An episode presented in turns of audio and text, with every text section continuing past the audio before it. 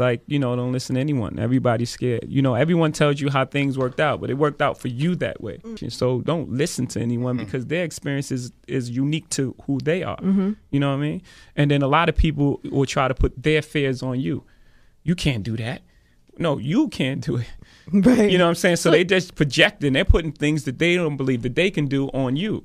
These are people that come from the same place that I come from, and we're talking about "Can I Live?" and I'm singing that song, and people are looking at me like, "I understand. I feel you. You mm-hmm. do you understand how much you've affected my life?" Or people that listen to my albums that get them through situations, mm-hmm. you know, and even illegal activities. If we're being honest, you mm-hmm. know. Mm-hmm. Um, uh, change is cool to cop, but more important is lawyer fees. That statement alone changed how people went about, you know, and you had the biggest hit of your record, but that's not really you. That's like now you're really a prisoner because you have to live like that every day. And, and, and imagine being that. Imagine like putting the image out there that's not really you, and then it being really successful. Yeah, yeah. You know, then you have to live up to that every day. Yeah. That's that's, you know.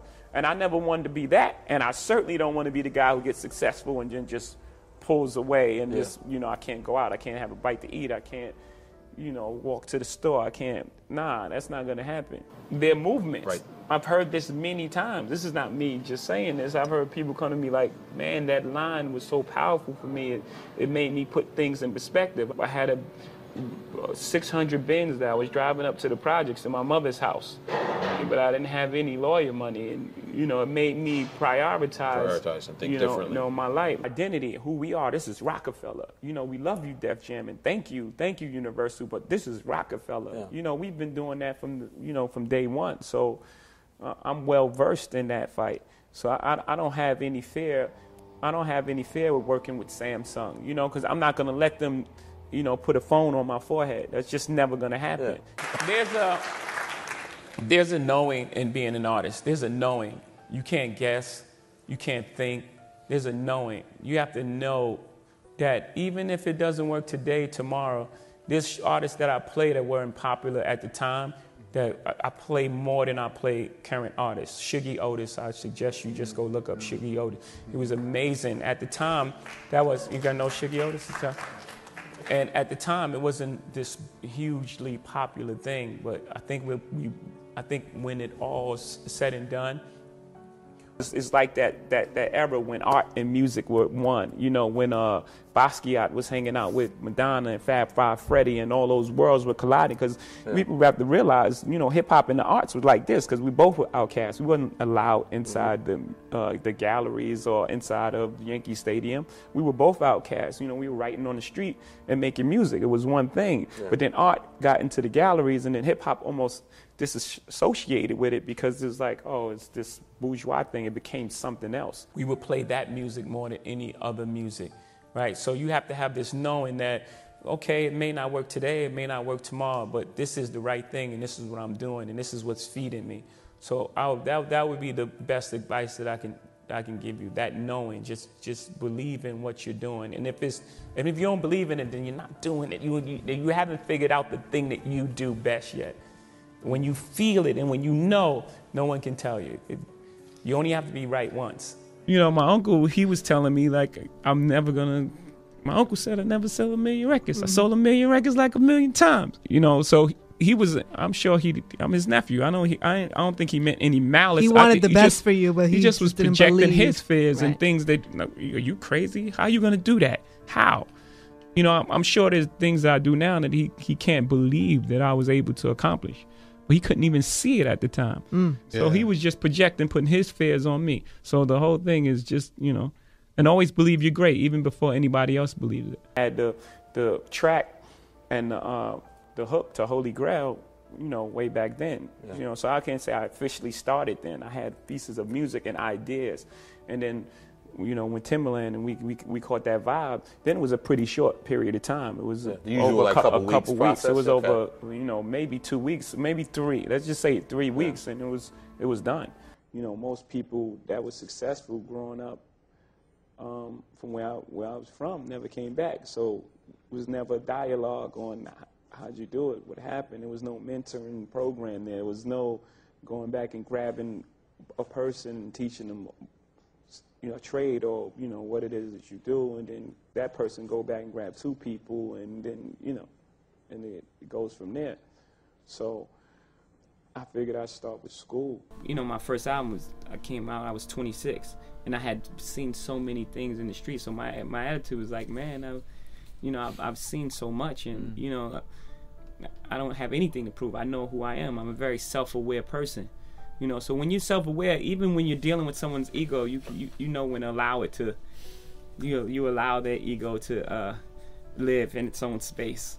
You know, it's it's the pro- the only the problem is if you when you and when you engage that energy, that's when there's a problem. Mm-hmm. If you mm-hmm. engage the ego with your ego, then it's like okay, now something has to happen. It can keep escalating to a yeah. level that can uh, we be uh, irreversible. Mm. You know, mm. but if you don't engage the ego, if you know how to manipulate or play around with the ego, or, or that's that weird energy, in itself to people, and you give light back to darkness, right? Know, it's it's very difficult. People to, don't know how to take that, especially at a younger age. Now, when they're a bit older, they can probably understand what you're doing. But if, if you're in a room, but it remains something that inspires you, because I think even like people were critical, like when you say like you're inspired by Basquiat or you know, I'm, I, it ain't hard to tell I'm the new Jean-Michel. Some people even get offended by it, those type of statements. Like when you put your context of your artistry against artists that are painters, what's the statement you're trying to make? That is no different. You know, no, it's no different. Um, Shakespeare was a man who wrote poetry. I'm a man who writes poetry. I mean, why not cons- compare yourself to the best? It's the only way that you. What I'm, what I'm, and people are bringing all of that wild energy into a room, and you just take a step back into the shadow a little bit and just let them do that. They must they would almost take offense to Like, why are you playing along? Why aren't you getting involved in this? Did you have experiences like that where people thought, I don't know how to take Jay. I don't know how to deal with Jay. He doesn't engage with us on that level. Yeah, I'm sure. I'm sure. You know, and, and, and a lot of times what that also can be, uh, uh, you can you can uh, misinterpret that as as you know uh, uh arrogance. Mm. Mm. You know, in its own right, in its own way. Yeah. yeah, yeah. If someone doesn't engage you in the way that you believe they should, then yeah. people's like he's arrogant. He's act like he's above everybody. Yeah. Like, no, I just don't want to argue with you about stupid shit. I just really don't have time. To, yeah, yeah, yeah, You know what I'm saying? Yeah, yeah. What I'm, what I'm, what I'm supposed to be here to be second best, right? I'm not doing, I'm not doing this. You never to, seem to like that. Yeah, I'm not doing this for that. I'm not doing this for that, you know. And if other people are cool with settling or not putting themselves in that light, then that's, you know, that's again, that's their personal um, preference. That's yeah. their personal preference. If yeah. you don't want to be in that light, that's fine. I'm not mad at you. Yeah. you know, I, I, don't have an opinion on what you want to do. If you want to be second, that's cool. so don't have an opinion on me wanting to be Jean-Michel or Shakespeare.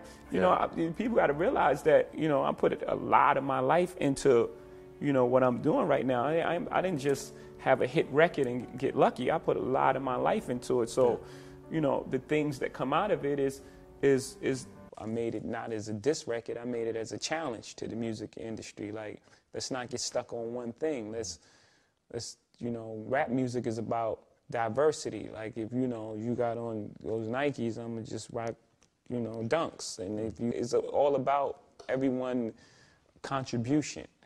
You know, you had before you had Tribe, Ice Cube, Public Enemy. At the same time as Digital Underground, which just so many different. I had every album. Mm-hmm. You know, it was all different types of sounds and approaches, but it was still great music. I'm not just, you know, auto tune is bad. You know, there are songs that have auto tune that I love, but when everyone jumps on this uh, bandwagon and everyone make tries to make the same exact record. I mean, I heard that record from T-Pain. I liked it. I don't want to hear a hundred times from a hundred different artists. Like I want to hear different stuff. Like I, I, got a couple cameras in my face. I can deal with that. Yeah. You know, it's just like the whole thing. You go through it like this is terrible. I can't yeah. even take my daughter to the store. And then yeah. you then you wait a minute. Let's put it all in perspective. It's not like a real real problem. You know, like people have real real problems. Like you know, you know, your son may go out and not come back. You want to unleash that talent, your mind lets it go. You know, because it's there you have to have the belief that when you uh, draw from that well of talent, that it's going to be there. You have to have that belief that when you go into the basket, no one that's on that court can stop you. When everyone's on the court, they're coming for you. When the opposing player walk into that arena, they're thinking about upstaging you. you're you're like a trophy to them. They're thinking if I'm better than this guy, the spotlight turns on me. So you know you're a superstar because you're a mark man. Everyone's coming for you.